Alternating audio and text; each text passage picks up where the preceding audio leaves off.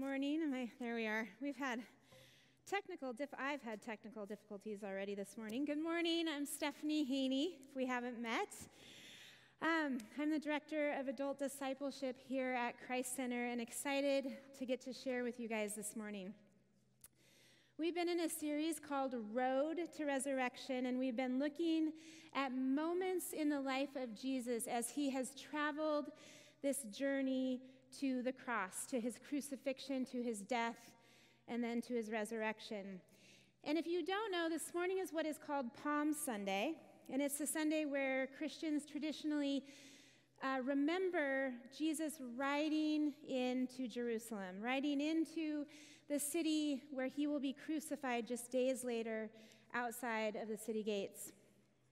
And I thought that would be good for us this morning to try to imagine what it would be like if we were there.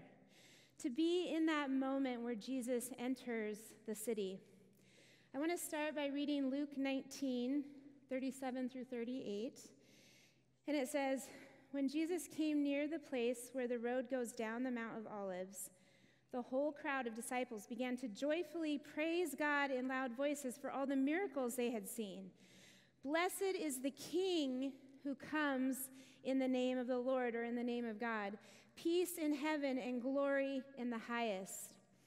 And when we look at this and we look at what they were saying and what they were praising and what they were doing, first of all, it's important to notice that they were calling Jesus King. They were saying it, they were declaring it, uh, they were waving palm branches. It was a celebratory moment.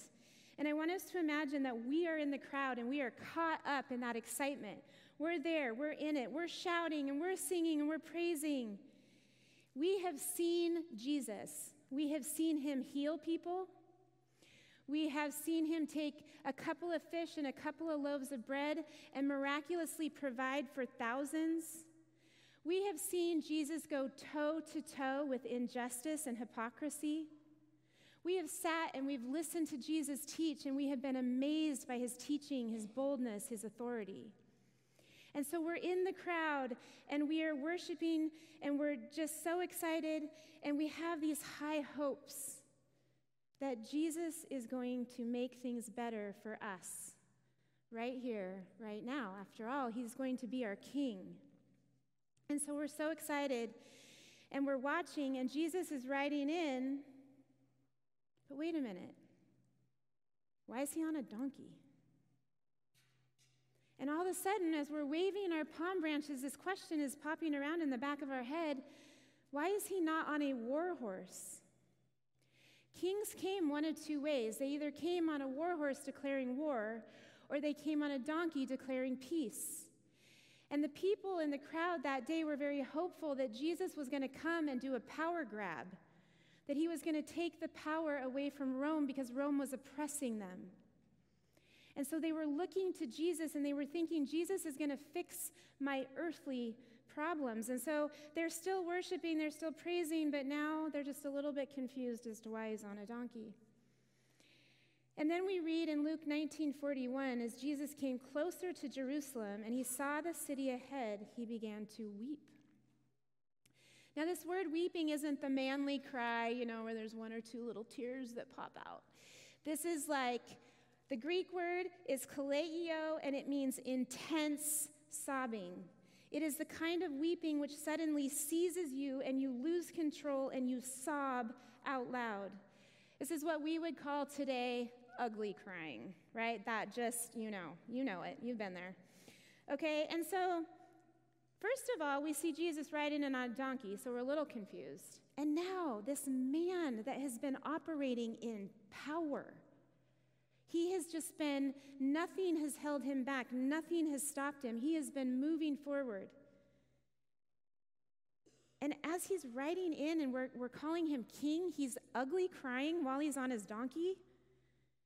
And we're, we're just wondering, like, what is going on? And you and I might be tempted to think in that moment, because we know the story.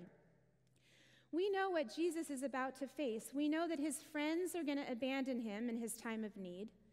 We know he's going to be falsely accused. We know that he is going to be brutally, uh oh, brutally crucified. Sorry, guys, one sec. I, something. got feedback. Are we good? Yes, thumbs up. Okay. Uh, sorry about that. Um, we know that he's going to be brutally crucified, and we even know this. We even know that God is going to turn away. Because the sin of Jesus is destructive. The sin on Jesus, not of Jesus, the sin on Jesus, our sin is destructive. And so God cannot be connected to that sin. God is holy, God is perfect. He cannot he can't be near that. And so he is going to turn his back. So Jesus' own father is going to turn his back on him. And so when we know all this, we think, oh, well, of course, that's why Jesus is ugly crying. Of course, he's thinking about himself and he's freaking out about what is about to happen. And that's what we would do, right? But that's not actually the case. As we read on, Jesus says these words He says, How I wish today that you, of all people, would understand the way to peace. But now it's too late, and peace is hidden from your eyes because uh, before long, your enemies are going to build ramparts against your walls, and they're going to encircle you and close in on you from every side. They will crush you into the ground. This is hard. This is Bible. This is hard stuff sometimes. Your enemies are going to crush you into the ground and your children with you. Your enemies will not leave a single stone in place. Now, listen to this. Because you did not accept your opportunity for salvation. Jesus is not ugly crying for himself, he is ugly crying because of unsaved people. He's weeping. He knows some of these people are the, that he's crying over are the very people that are going to falsely accuse him and crucify him. And he's crying because he understands the depths, the weight, the destruction of sin. When he talks about that the, you know, your enemies are going to circle around you and destroy, what he's saying is when we live in sin, when we are not saved from our sin, the play out is over time, it is very destructive. And Jesus can see the destruction that is going to happen. And he's broken for these people that have not received the gift of salvation, of saving from their sin that he has offered them. He understands that sin can sink a person, a family, a community.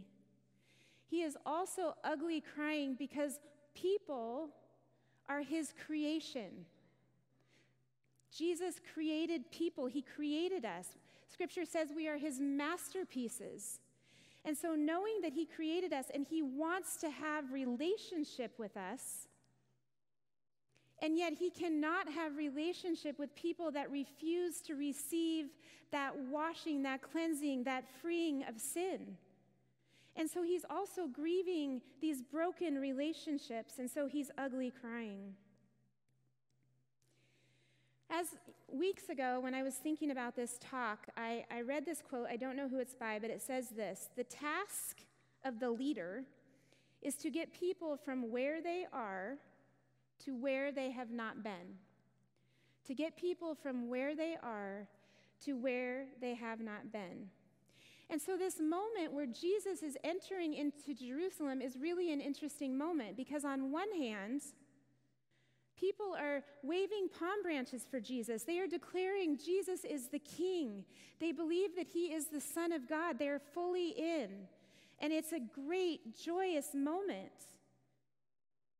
But equally, at the same time, on the other hand, Jesus is ugly crying for for lost, unsaved people. So when you read that story next time, realize that there's two things going on. And as I reflected on where the people were that Jesus was weeping over, they were unsaved, and Jesus wanted to take them as their king.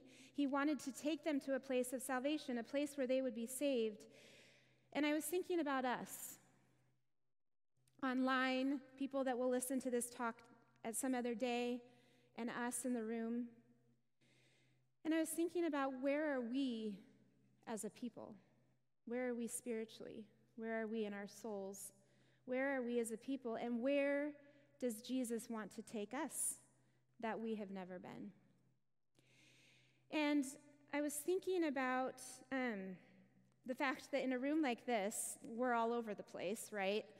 Like everybody's kind of got some different stuff going on. But two, as I prayed and I really sought the Lord, two things came. One of them is that some of us are unsaved people. We're unsaved. We have never been saved by Jesus. There's another account of Jesus weeping over Jerusalem, over lost people. And it's in Matthew 23 37. And Jesus says, Oh, Jerusalem, Jerusalem, the city that kills the prophets and stones God's messengers. How often I have wanted to gather your children together as a hen protects her chicks beneath her wings. Listen to this. But you would not let me. You wouldn't let me. And now look, your house is abandoned and desolate. And I think some of us can be in this place where we have been unsaved by Jesus. We are not saved by him. Maybe it's our whole entire life. Maybe it's one area, one sin area that we have just not been saved by Jesus. And that's, you know, that's the area. Jesus, you can come here and here and here, but not here. And we can, be, we can find ourselves unsaved from our sin. If we find ourselves in that place, these are some of the things that, that are true about us that we find. We find ourselves needing to constantly be in self protection mode. So if you think about mama with her baby chicks, right? And there's that one baby chick that just, I got it, mom. I got it. I'm, I'm good. I don't need to be over there under your protection. I'm good over here. And what happens? What do we know happens to that poor little baby chick? Whoosh. I just watched a bald eagle out in the field the other day just swoop down and grabbed up something, and off it went, unprotected. And if we're unprotected, we're always in this self protection mode. I got to protect myself. I got to protect myself. I got to protect myself. But the problem with that is we're human and we have a capacity, we have a limit. We cannot, it is not possible for humans to protect themselves all day, every day, all the time. And so what happens when we just we run out and we can't protect anymore? Or maybe we have no peace in our souls. Maybe our lives are barren and bleak. If you think about this and you think about in order to have relationship with Father God, with Savior Jesus, with Holy Spirit, we have to, we have to be forgiven of our sins.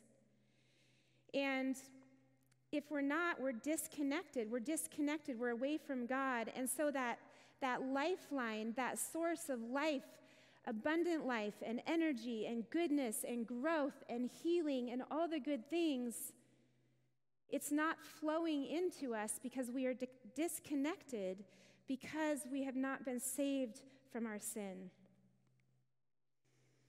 And I believe that for those of us in, the, in that place this morning, maybe some of us are still like, nope, I got it. But I, I, I think that's rare. I think most of us just, I don't know, maybe this morning we need to be reminded.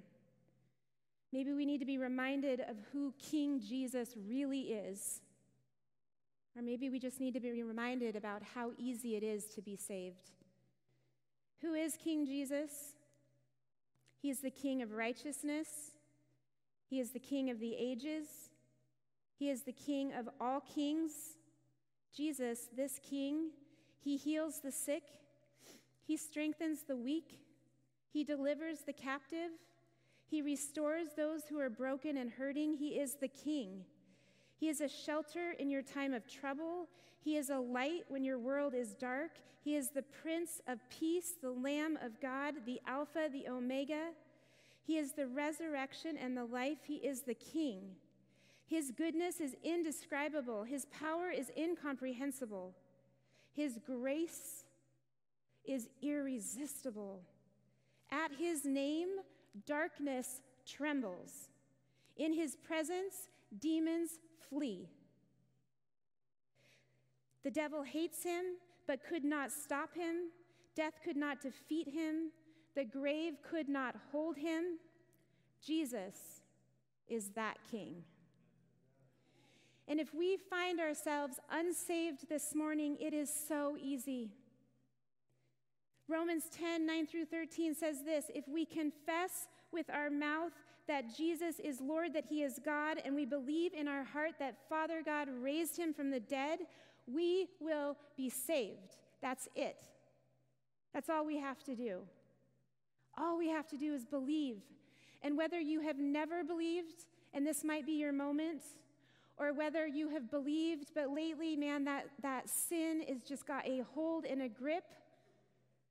Jesus is king, he is powerful, and he can save you. It is by believing in our hearts that we are made right with God, and it is by confessing with our mouth that we are saved. And this is what that looks like God, man, I know it, I'm aware of it, I'm selfish. I am so self focused and self centered. God, I'm sorry. Please forgive me. Please change me. Please free me of that and make me more like you. I want you to be my king, my leader, my savior. Amen. It's that simple. We don't even have to do it in a group. You can do it alone. It's that simple. First time I prayed for Jesus to save me, I was eight years old, hiding under my covers up Derby Canyon, scared to death that Jesus was going to come and I was going to get left. Yep. I, I, mean, I prayed that prayer for days.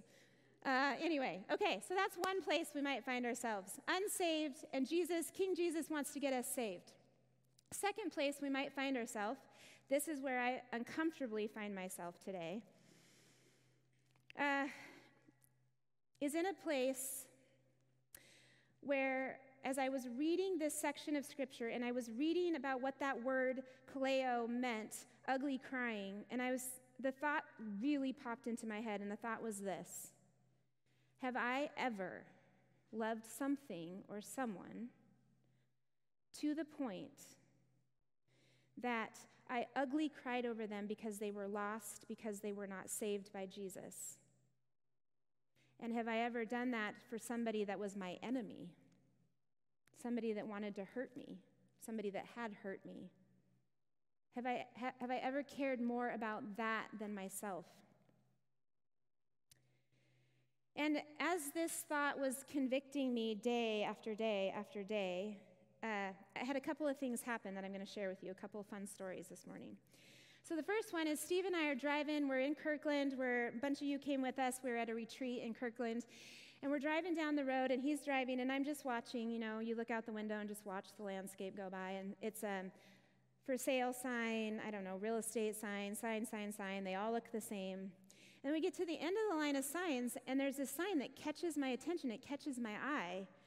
And it's taller than the other signs, it's more quality. And I immediately see it. I still remember it.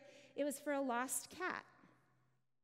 And I'm like, wow, somebody really went to a lot of work to try to find their lost cat.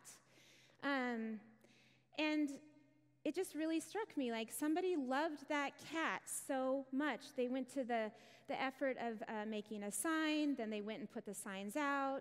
So I actually made Steve, well, I didn't make him, I asked him, could, could we drive around the very long block in Kirkland and come back because I want to take a picture of that sign? He's like, what? I'm like, I know, I want to take a picture of a lost cat sign. I'm weird. So we drove back around and we pulled in, and as I'm taking the picture, I realize that the owner of this cat is offering a thousand dollar reward for this cat. Like, man, that person, that owner of that cat, really loved that cat and cared and didn't want that cat lost, wanted to protect that cat, didn't want it to get run over by a car or swooped up by an animal. And I'm thinking, I'm thinking about how the owner really loved that cat. Then there's another story I have of I went to visit a girlfriend and she had just moved and she's given me the tour of her her new place and uh, she's showing me one of the bedrooms and I look up on this shelf and there is this glass cage that's like this big and it's full up jungle inside of this cage. I'm like, What is that? And she goes, Oh, she says, That's Leslie. I'm like, Oh, Leslie loves me, and I love Leslie. I'm like, Oh, who's Leslie? Oh, Leslie's the chameleon, and originally I did not want Leslie. I totally didn't want Leslie. Do you know how high maintenance chameleons are? And do you know how hard they are to keep alive? And so she's telling me this story about Leslie, but you know, at the point that Leslie showed up at her house with the cage, with all the things, she was like, okay, we have to take Leslie. And so here's Leslie, and her and Leslie have bonded as she has fed Leslie, learned how to take care of Leslie. Her and Leslie, the chameleon, are now buddies. And one day she went to feed Leslie. Oh, which this is another thing about chameleons, in case you didn't know, they eat crickets. So, what do you do in the middle of winter? Well, you have to drive to East Wenatchee to a special store and buy crickets every week. Okay, so this is all happening, and she's telling me this, and, and she says, and then Leslie stopped eating. And Leslie got lethargic, and I could tell he was sick, and I was in a dilemma. What do I do? Leslie's two grams. Do I just kind of let him fade away? She's like, but I couldn't because Leslie loves me and he's counting on me, and I love Leslie, and, and now my family's invested, and my family loves Leslie. And so she said, I called the vet, and I made a deal with the vet. He'd see Leslie for 10 minutes for 100 bucks. So she's like, okay, so then I had to figure out how to get this little two gram chameleon to the vet. And so she's at the vet, and apparently the vet all of a sudden is now fully invested in Leslie, and they were there for an hour. And she says, while they're there, and now the vet fully loves this little chameleon, and, and they're trying to figure out how to save its life. And um, the vet writes out a half page math equation to figure out how to save Leslie. Okay. So she's got the plan. She goes home, goes to give Leslie the little drop of medicine. Leslie's little jaws are just clamped closed, they won't open. So now she's got to call her adult daughter to come down to the house to help her unclamp Leslie's little jaws so that we can get the medicine drop in the mouth twice a day for I don't know how many days. Wow, that's quite a Leslie story, okay? Now, you will be happy to hear that Leslie is healthy and thriving. I think we have a picture. Leslie is now six ounces in weight, and we are all so happy that Leslie is still alive. What is the point? The point is that I realized through these two stories that as human beings, we have the capacity. We have the capacity within us. We have the compassion in us for people that are lost, for people that are unsaved, for people that are they're, they're just being kind of destroyed in their souls because they have not been saved by Jesus. And even if in the moment their sin is not destroying them, over time it does. It destroys relationships, it destroys finances, it destroys our mental health, it destroys all kinds of things. And yet we have the capacity to care about people, unsaved people. And again, the thought when was the last time I ugly cried over a lost person? That really hit me hard. Now, remembering that a leader's mission is to take us from where we are to where we have not been, I think Jesus is calling me from this place of being dull. I'm just kind of dull. I'm just kind of like, you know, I, I mean, we do church every day. Well, I mean, maybe you guys don't do church every day. I do because I work here, right? So it's church, church, church, and, and it just kind of becomes rote. Our mission is lead people to Jesus and make disciples. And yet, in the day to day, checking the boxes of the to do list and all the things that we're all doing and the busyness of life, I forget. Weeks, months can go by, and I forget about lost, unsaved people. I just become dull. I become indifferent. I become complacent. And that's where I had found myself. It gets worse. The other night, I was at our Wednesday night middle school youth group. If you, oh, you guys, it's wild in here. Luckily, we have our family life director, Heather, who is amazing. And somehow she manages to get 50 and over middle school students right here. They're in seats about four rows back, right in this area. And she gets them all in and they sit. She gets them quiet. I mean, she's a miracle worker. And she tells them about Jesus. And she tells them about the ways of Jesus and how Jesus loves them. And, and she leads them every week to Jesus. And then as she gets done, she has this white piece of paper that she gets passed out to all the kids. And it has soul questions, like reflective questions, like maybe, you know, is there somebody that you're really angry with and you're just having a hard time forgiving them? You know, and, and, and is it hard that you know that Jesus wants you to forgive them, but you're struggling? You know, and so they'll write their little answers. And then uh, most of these chairs are down. And so we break out into little groups all around this room. And some of the grown ups lead these little groups of six or seven. Uh, some of the groups are huge, but we lead these groups with these middle schoolers and we discuss the questions. And then 8 o'clock happens. And at 8 o'clock, it's time for the parents to pick up their kiddos. And I'm done. Like 8 o'clock, okay, time to get this place clean. I want to go home. I want to go to bed. But it is chaos in here. And the football is flying. Kids are doing cartwheels. Some kids on the Oculus, like going like this, like all over the place. He doesn't even know that there's a world around him. All of this is happening. And those little white papers are laying all over the floor. Well, I'm a mom. I've also been a middle school teacher. And what do I know? I know that most, not all, but most middle schoolers move on to the next thing. They have completely forgotten about that piece of paper. They want to play football. They want to jump around. They want to poke each other. You know, they want to do all those things. And so, in my mind, they're not going to come back and pick up their paper. And even if they do, they're not going to get it all the way out the door and into the car and home into their bedroom. So I'm walking around and I, am dodging and I'm weaving, trying not to get killed by a whole group of football or football middle schoolers coming this way. Feels like football. And so I take this group of papers and I head back to that garbage can and I'm dropping them in the garbage can. And right behind me comes one of our other midweek group leaders and he starts taking them out of the garbage can. I'm like, oh, shoot, sorry. I didn't think the kids cared much about those papers.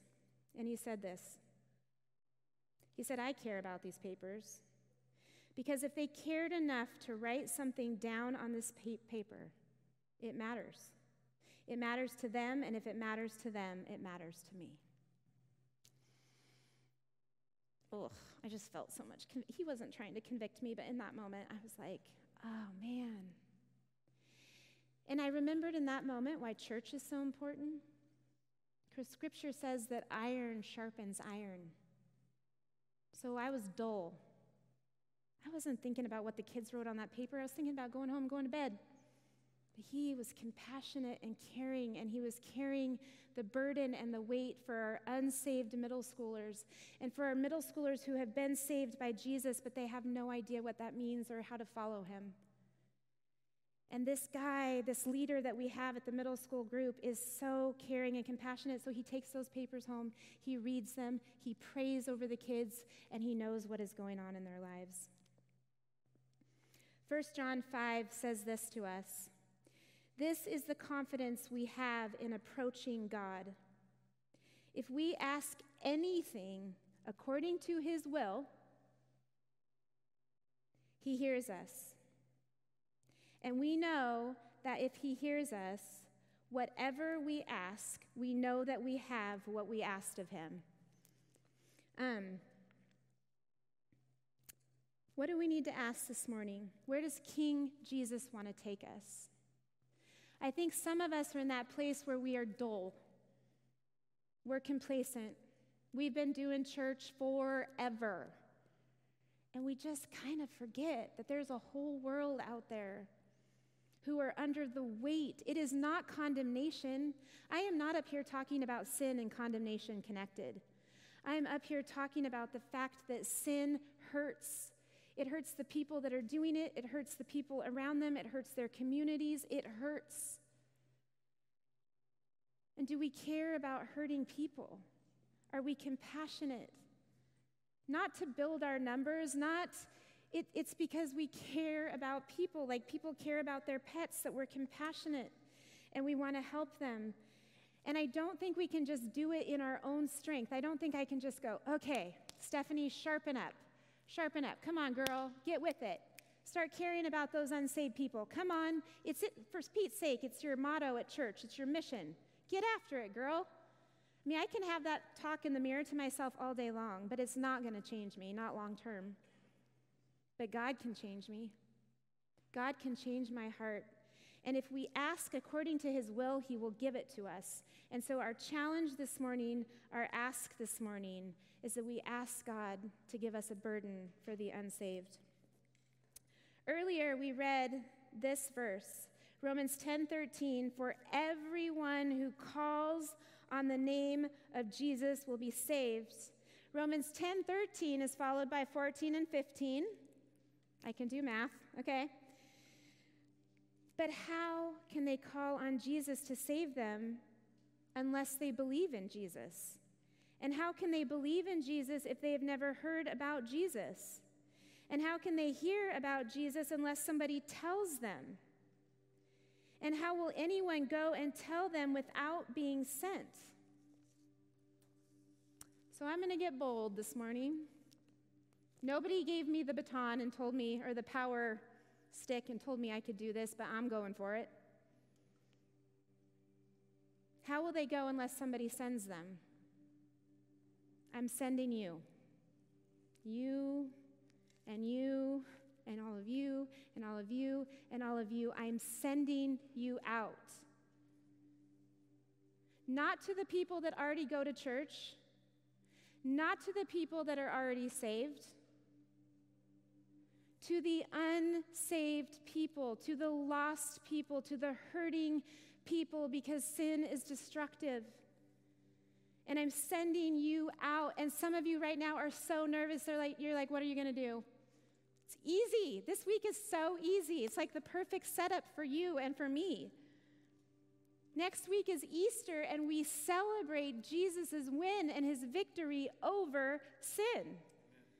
And Steve is going to be up here talking about Jesus and how good he is and how capable he is of beating the darkness in our lives. He has the power. We don't have the power, but Jesus has the power. And Steve is going to sit up here and he, stand up here and he's going to preach it.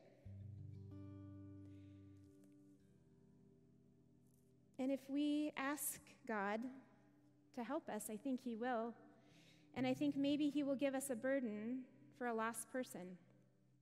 There's two opportunities next weekend to share Jesus. There's the journey to the cross on Saturday for families and their kids. I was an eight year old kid when I got saved by Jesus. Families and their kids, Easter Sunday, right here, 10 a.m. All we have to do is just hand somebody a postcard and invite them. Our uh, awesome greeters are going to be handing these out in the back if you want one. And you know what? It's not, don't just take this and throw it in your car without praying. Maybe when you get to your car before you drive away, pray. Because we'll forget. We'll start making lunch for our families, and then the dog will have something in its paw, and then the kid will break his arm, and then on and on, and then it's Easter. That's how it happens. So maybe before you even leave the parking lot with your family, pray. God, give me a, help me care. Help me care. I'm so dull. Help me care. And then see what God does. One final thing. Uh, before Jesus was crucified, he had a final meal with his guys, with his disciples. It's called the Last Supper. Most of you know we do this on a regular once a month. We have communion where we come together. And when Jesus had that last meal with his disciples, he said, Do this in remembrance of me. Yeah, you can start opening your packets. He said, Do this in remembrance of me. And I think this morning communion is so tied to what we're talking about. Jesus went to the cross to save me, to save you from the destruction, the absolute death and destruction that sin causes. Yeah, raise your hand if you, sorry, raise your hand. I forgot to say that if you didn't get one. And we have awesome people will help you. And imagine if you're Jesus and you pay that price. That's why he was ugly crying, because he knew the price that he was paying to save those people, and yet they went unsaved. He didn't care that the people were worshiping him as king. It wasn't about being king, it was about unsaved people, and he went to the cross for unsaved people. And so I want us to remember this morning Jesus is suffering. As was common, Jesus was publicly beaten with a leather thonged whip before his crucifixion. Tiny pieces of iron and bone chips were tied to the ends of each leather thong, causing deep cuts and painful bruises. He was mocked, struck in the head with a staff, spit on, a prickly crown of thorns was placed on his head, and he was stripped naked. Too weak to carry his cross, Simon of Cyrene was forced to carry it for him. Jesus was led to Golgotha, where he would be crucified. As was the custom before they nailed him to the cross, a mixture of vinegar, gall, and myrrh was offered. This drink was to alleviate suffering, but Jesus refused to drink it. Scripture tells us that Jesus can connect with us, relate with us on every level. And if you've ever felt the suffering from your own sin, the consequences of your own sin and that awful suffering, Jesus had our sin on him, so he can relate because he refused to be comforted. He went through it. He didn't have to, he went through it for us stake like nails, big nails, were driven through his wrists and his ankles, fastening him to the cross. And the sign above his head read, King of the Jews. So this morning, let's remember that. This is a symbol of Jesus' body and it broken for us. And let's take it and receive the gift of his broken body for us.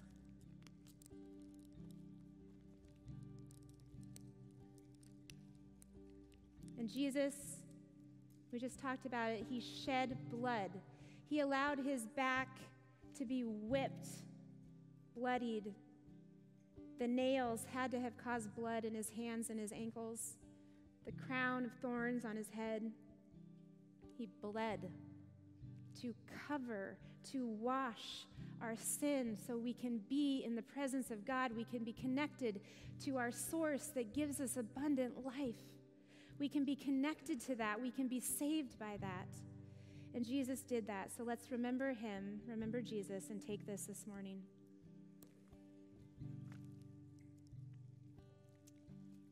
Let's pray. Jesus, thank you. We remember you this morning as a group, corporately together. We remember you and what you did for all of us and what you did for every lost person. Jesus, we don't take it lightly. In this moment, we remember and we are moved by your Spirit. Jesus, we just ask this morning that you would change us you would forgive us for our sins as a group, that you would wash us clean, and that you would change our hearts from self focused, self centered tyranny of the urgent people to a people that are compassionate and caring and burdened for unsaved people. God, we pray, change us. Give us eyes to see those unsaved people that you cry over. help us to cry over them too. Jesus, thank you. We love you. We pray that you would make us a pleasing people in your sight. In Jesus' name, amen.